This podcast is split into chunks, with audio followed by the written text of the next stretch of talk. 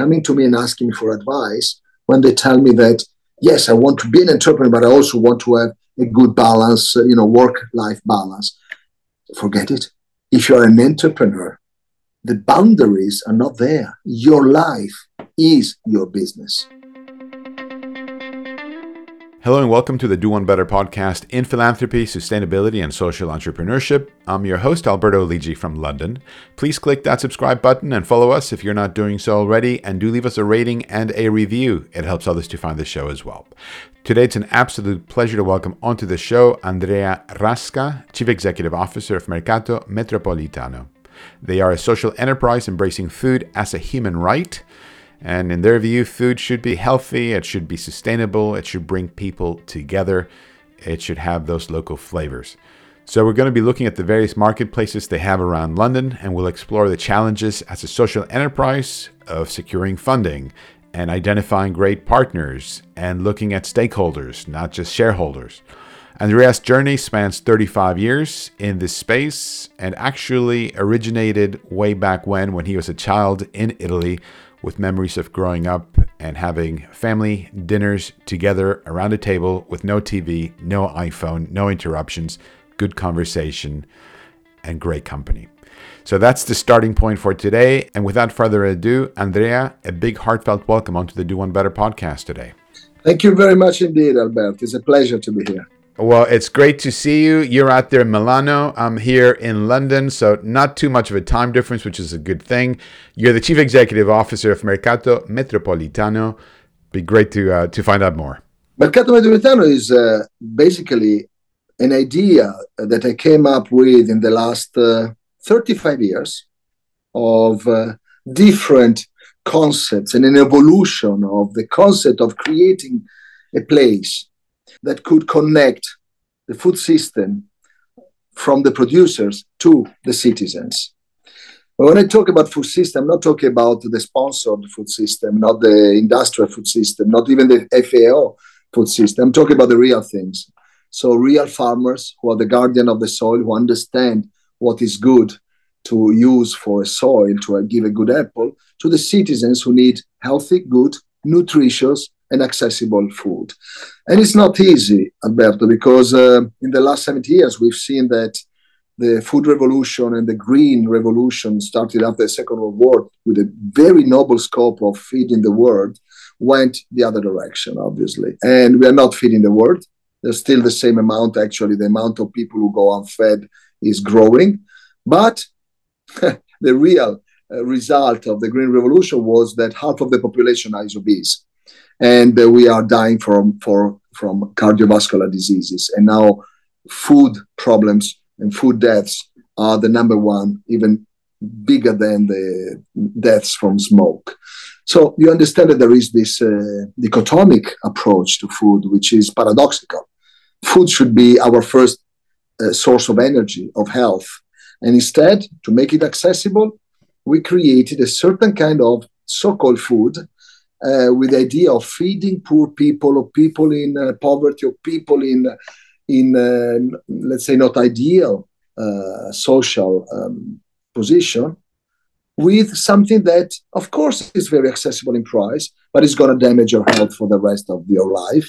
So you're going to be a burden to society a burden to yourself a burden to your family because you're going to be unhealthy and in the same time, we are also damaging the planet because we are putting a lot of glyphosate in the soil. The soil is becoming unhealthy. So there is just two centimeters of soil alive. And that actually reflects the ray of the sun, creating the famous uh, heating uh, problem that we have on our earth and is not even absorbing the carbon dioxide, which a normal soil would do. So, nature, if we let it go, will solve through food, we can solve every problem in the world.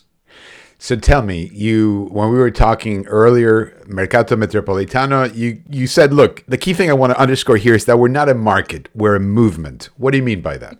Basically, to change, to shift the idea of food system as uh, as it should be, we need to create a, a, a movement which is an holistic movement and an approach to city life. Why city life? Uh, I am a city guy. So I was born in Milano. I've been living in Tokyo, London, New York. I love cities. I love nature. I love nature and I like to go to walk in nature once in a while, but I'm a city guy. And uh, there is a very, very clear reason why I want to concentrate on cities. First of all, because my life has got a span. I cannot, a, a span of time which is hopefully a lot, but you cannot solve all problems in the world. So, knowing that more than half of the population live in cities, I want to concentrate and try to change the way citizens of these big cities perceive the concept of food. So it's a movement because we face uh, big problems nowadays in the world, which is social inclusiveness, um, uh, solitude amongst in cities, um, young generation who do not have a purpose anymore and they are lost, uh, mental and physical well-being, and so we are not here to provide a pizza. You understand? We are here to provide a pizza which is full of nutrients, which is accessible in price, and which is compatible with local cultures. Just by doing these three things, we are already, let's say, tackling the issue of the right to food. And that's why we are a movement, because we want people to change their way of thinking about food and cities. Got you. Tell us a little bit about how these citizens in these cities engage with you. Where do they find you? How do they interact with you? How do they benefit from you? And that's that's a very interesting question because UCL, Imperial, and Harvard ask us to become a business case. Because uh, even if I studied a lot, Alberto, I realized that you cannot apply the same uh, rules and the same theories nowadays. The world has changed so much. So there is one rule I, I know that you have to apply. You need to be flexible. How do people get to know us? I don't apply any marketing, any advertising. Our budget for advertising is zero. So when I go to talk to MBA students at Imperial, they ask me to give a lecture. They tell me it's impossible. And I prove that it's not. When your concept is incredibly strong, incredibly authentic and you put all your love and passion, and obviously you also know what you're doing, then people will come. Of course, it's going to take a longer approach to get to be known, but it's going to be forever. Instead, if you start with big advertising and big promotion, and then people come and they don't find what they you, they were told they would find because it's a process, you have to change things, then you lose them. What we did was to open the doors of Elephant and Castle, which was a an abandoned factory in the middle of nowhere. When I came to London in 2016, Elephant and Castle in London, in the UK. Exactly, London in the UK. When I arrived, I remember that it was few people knew where it was, and then or maybe they knew, but they'd never gone, they never visited it because there was nothing to see. And but if you look at the map of London, on geographically, it's actually in the center of London, is walking distance from Covent Garden. But because it's below the river, oh, it's not cool. We don't go there. So all of my friends told me, don't do it, Andrea. You're going to fail, Andrea. Don't do it. And uh, the contract was only for one year. No electricity, no water, no gas, nothing. And no, no heating. But you know, when you go and you feel that you found something, and you could, I could see it. And there is a video. I don't know where it is now, but when I entered, and I was walking, I saw exactly what it could become: the place, the music, uh, the dance, the jazz club, the kids. Uh, uh, cooking classes and the pizza and the pasta and the fish, uh, Jap- and maybe also some obviously British food and Chinese food and Japanese food. And I decided to take it. And I opened the doors without spending one pound in PR, marketing, communication, nothing. I just concentrated all my effort into creating the best possible experience for me at the beginning. What did I want? Am I happy about this? Is this is it exactly what I want? And by doing this, you open the doors and you hope people will find it interesting. And few people started coming, and the best thing happened, as you always mother with trolleys came, and they are the key of every society because they link everybody, families, friends, everybody. And they started WhatsApping each other. Oh, there's a cool place here. Cool place, cool place, cool place. One year. We closed the first year with 9 million pounds of sales in a place which was had only 10 uh, restaurants at the beginning. And it was so cold. I was dying every day, believe me. And then the second year we expanded it, more people came. The result is that after seven years, we're still growing 20% year on year without one pound invested in advertising, but a lot of pounds invested in community, feeding kids, sourcing the right ingredients, and engaging all of our, our trading partner in, in a educational uh, training course on ESG and sustainable development goals. This is what we do. What does it feel like? What's the experience like? If you show up at uh, Elephant and Castle, you go to Mercato Metropolitano. Tell me a little bit. I'm walking through the doors. So you enter, start seeing that we have no brands. Not at all. I don't write anything, not that much in my mark because I don't like to preach. I like people to come because they enjoy the place. They love the food. They like the engagement, the music, and they come. But then they go to our trading partners and they ask for whatever a brand of something, or a whiskey, or a mineral water, or pasta. None. We say we don't serve it. We serve only local, compatible, and uh, compliant with our manifesto products. And they say, okay, so they try, and they try, and they love it. And now we have more than 5 million visitors per year without any brand. So I'm the living proof that there is a business model which is possible and, and also sustainable. And it works well in EBITDA. So people enter and they will have in Elephant and Castle, they will find now 41 different offers in food, drinks, uh, music, cinema, uh, wine. So it's very beautiful because you don't need to think where you are going that night with your friend who's celiac, your friend who's Muslim, your friend who doesn't eat uh, uh, chicken because he doesn't like chicken, or one friend who's not in the best moment of his life financially. You just say, Where should we meet? In Mercato because you go and everyone can go and get what they want, but sit at the same table because tolerance and inclusion is one of the most important part of eating and sharing food together. Do you consider yourself a social enterprise? We are in reality a social enterprise, but because I've been working also in charities, etc., I realized that I don't want to be a hypocrite. And uh, if I am just a charity, I will I need to ask money to big corporations. So my concept is no, we make enough money to then reinvest them in our own activity of charity. So yes, we basically are a social enterprise, which makes, strangely enough, one of the best EBITDA in the sector. You touched on it very briefly, but you mentioned the manifesto. What's that all about? Give us a little bit of insight into that. Absolutely. The manifesto basically is a condensed and uh, clarified uh, mix of the SDGs and the ESG principles. So basically, we are gonna, as first step, here to fight for the right, human right to food. Again, it means that food, whatever food we serve, drink or food, it should uh, be compatible with uh, what our um, our human right uh, document in 48 declared as adequate. Adequate means accessible, which doesn't mean cheap. It means that you can access food at any time, at under any circumstances. Don't forget it.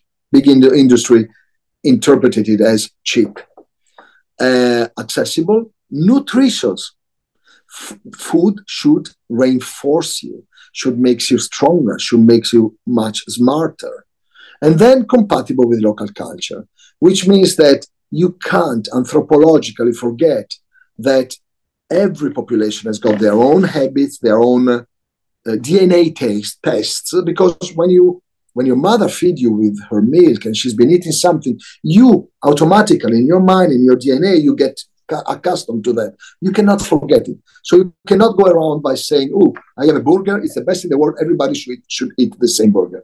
This ruins and breaks the food system of every each country. So what we do, even if we are Italians, obviously at heart, every time we go and we absorb from the local uh, cultures and we change markets wherever we go. There's not a standard, there's not a module, even the name change. The second market I open, which is in Mayfair, it's called Mercato Mayfair.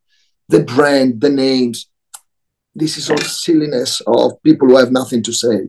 You need to concentrate on the content. So the real brand is what this the feeling, the sensation that we leave in the mind, heart, and stomach of our wonderful guests. Where do you go? Where do you operate? Where do you uh, where where can we find you? So we are in Elephant and Castle in uh, 42 Newington Causeway. It's a big site, 5,000 square meter, with nothing around it. So if you come, the 5 million people who come, come just for us. Then uh, governor approached me to open another one in a beautiful refurbished uh, deconsecrated church, St. Mark's, in uh, North Audley Street. And that was also a very big experiment because we had a beautiful building. And in Westminster, I thought it was a very rich place. And then I, through our studies and anthropological studies, I never do marketing studies. I think these are for people who do not know what they're selling. Um, I realized that it's also the poorest. So it's a very paradoxical borough. And so we created the same approach, which is if you enter, you we can feed you with five pounds for a lunch, which is set for all of our trading partners. But if you have more money, you can spend as much as you want. So it's very democratic in that sense. Then we open another one in uh, a small test in uh, Wandsworth. Small one is say small it means that it's around 700 square meter plus 1000 meter of garden outside uh, because in that location which is absolutely location with no community whatsoever it's a, it's a very cold area but there are a lot of residents and a lot of offices and I dislike uh, uh, very much all the delivery systems that are in place now. I wanted to create a place where we could deliver some food to people who needed it, but food which was made in front of them. Food was made 100 meters from them, and they could relate to. You see the uh, shops in Italy, and I remember when I was a kid, they would come and bring us the meat. Oh, Mr. Rasca, how are you? Yesterday you ordered this. We have a new wine. You know, this kind of social dimension of the delivery made with someone who you actually know and where your food come from. So we opened the one in Wandsworth, and then with um, GLA and the mayor's office, they asked us to develop another concept in uh, uh, Ilford, which is an up and coming uh, uh, new area of London.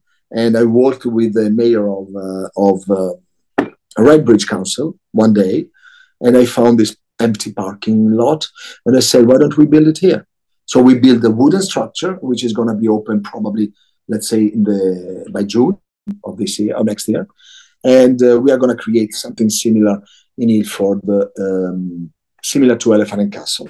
Tell me a little bit about your trading partners. Uh, how do you go about identifying who they could be, vetting them, making sure that they're meeting the standards that you you're embracing? Um, so we have uh, three ways of doing it. Uh, the first one is the dream campaign. So uh, a social media campaign, we create a campaign for certain uh, categories or for certain uh, locations. We created the first one for refugees, and we hosted the first Uzbeki refugee, and then we expanded to the next year. So we always leave a space for refugees. We work with Turn and other charities so that we give space to these wonderful people who were maybe homeless sometimes to give a lecture basically about their culture through food because they're serving food in our plan in our location they can also provide knowledge about the history and the culture there so they're big ambassadors i love them and uh, this is one uh, dream campaign another one is for the female food founders because as you know also in that case um, is more difficult still now which is a shame for a woman to create an, an enterprise and do and start a business, in particular in the food sector. So we create a space and we give for free for the first months, and we give a, a training program to these people also. And then we create a dream campaign for general purposes also. So we have uh, we are opening Ilford. We want to have 10 new trading partners come with your idea. So we open it to everyone. The last one we did was we received 125 applications in one month and they have to go through a scheme which is a, a pitch of one minute a small business plan again we are talking to street food vendors so the business plan is just the idea of what they want to do but they have to follow some rules and then out, uh, out of 125 we go to 40 then to 10 and then we give the space for free to one of them, and the other will be part instead of the process of opening. This is our strongest way of doing it. The second one is uh, by people who just apply naturally because now, you know, being now very well known, people come and talk to us immediately. The third one is our direct contacts. Don't forget that I've been doing this for 35 years. I've opened Eataly, also the other big uh, food Italian food store, and in our team now we have as a chairman of the group the ex CEO, basically the founder of Timeout Markets. So just with three of us, we have access to the worldwide food scene, and then we go and talk to people directly when we need it. Mm. Tell me a little bit. You you mentioned uh, business schools before, and having MBA students look at a little bit at the case studies of the work that you've done. One of those key components of a of a case study is that the funding. Was that a challenge, especially keeping in mind some of the social enterprise um, uh, side to your venture? It's it's a big thing. It's a big thing, Alberto, because uh, when you go and talk to banks who tell you that oh, what you do in sustainability is what we need, uh, what you do for the community. Uh, during uh, just to give an idea, during COVID, I even if we were closed, so I went very near bankruptcy because I make money by selling food. If people do, cannot enter, I don't make money, and uh, no one stopped charging the rent. No one. The good ones postponed it but the landlord got everything. They had no problem. And this is not fair. Second one were the banks. When I asked guys, I'm still feeding two to 3,000 families during COVID by giving them boxes of food, uh, you know, peas and tomato cans and whatever, because I was getting it. Plus, we are feeding more than 500 kids only in Southwark during summer school retreat for six weeks Christmas retreat because you know that 43% of poverty line among kids in Southwark is a real thing. And when the, clo- the school close, you they do not have three meals per day. They have a maximum one, which is a disgrace for a country like London, for, like UK, which I love immensely, obviously. So we decided to create a summer camp to feed these kids. Even if I did all of this, and I paid every single debt I took for COVID to not to fire any one of my employees and not to charge the rent to any of my trading partners. Hmm? So I got, I took all the debt on, on my shoulders. When I went to the banks to help to ask, can you help me just to reno- renegotiate and help me with some money? They told us, oh, your EBITDA is not enough. I said, it was COVID. I was closed. They couldn't care less. So if I had to say something, is this they chat a lot, but they don't care about community sustainability at all. And uh, the landlord are very similar. They like to say that they're green, but when you need something and when you really feed kids, they all disappear. So I cannot. It's, it's difficult, Albert. What's what's the message? What's the message that you have for social entrepreneurs today or aspiring social entrepreneurs of tomorrow? when they're thinking about going into this space, when they're thinking about uh, that import, the importance of funding and where to go for it, is it uh, where do they need to go? Where do they need to do? I would go with uh, crowdfunding, uh, with uh, family and friends, or people finding people who believe in the same values. This is the most important thing. Don't go to venture capitalists. Don't go to banks. They don't care about you. They don't care about real social. Some of them might, obviously, Alberto, is a generalization. But let's say that in my life of 35 years, probably 95% of the cases, they tell you that they love it, they show that they love it, but when it comes down to the nitty gritty idea of funding something, they disappear. Because at the end, their way of calculating their return on investment is based on uh, the 80s of uh, an old way of uh, securing their return not thinking about the social impact of what we are doing. This is my uh, experience. So I would suggest people to try to create and engage with people who really care about it and find money, maybe a little bit. Don't worry about big money because I started my company, the first one with 500,000 pounds and Elephant and Castle with 700,000 pounds. And only by architects at the beginning, I was asked to pay 5 million in restructuring. I did everything with 700,000 and we made 9 million pounds of sales. So there is also this idea. Don't listen to people who tell you that you need a lot of money. You don't. You need a lot of passion. You need a lot of people around you who believe in what you believe. You need a good team because alone you can go fast, but you cannot go far. So you need people and you need uh, your time. Don't think, one thing I want to say that is very important. I heard a lot of young um, ca- guys coming to me and asking for advice when they tell me that, yes, I want to be an entrepreneur, but I also want to have a good balance, uh, you know, work life balance. Forget it. If you're an entrepreneur, the boundaries are not there. Your life is your business. If it's not like this, don't do it. Don't do it because there is no Saturday, no Sunday, no Wednesday night. If you believe in something and you have a mission, you also enjoy doing this. It's your life. That's very important. Thanks so much for sharing all of that experience, um, your your personal experience of all of this. How did you get into all of this? So you mentioned been around for 35 years doing this sort of stuff. You mentioned Italy. Um, give us a little bit of insight into your trajectory.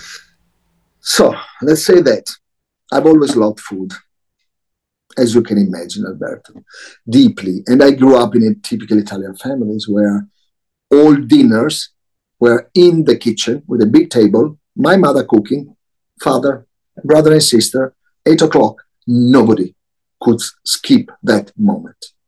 And it was a moment of, uh, yes, eating together, but in reality, it was a moment in which we were updating father, who was an entrepreneur, uh, mother was negotiating the various situations. It was a very beautiful political scene.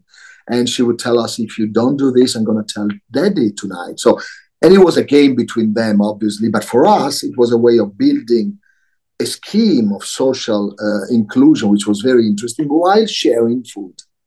So when I was young, I loved that. And I started inviting friends at home because I love to share my food, and my mother was a great cook, etc., etc. So I started doing organizing parties for ten people when I was six, up to seven hundred people, eight hundred people when I was eighteen, only around food, a lot of food, and we enjoyed it so much. So I like to think that Mercato is just an extension of this. I'm organizing big party where I invite people to eat with me.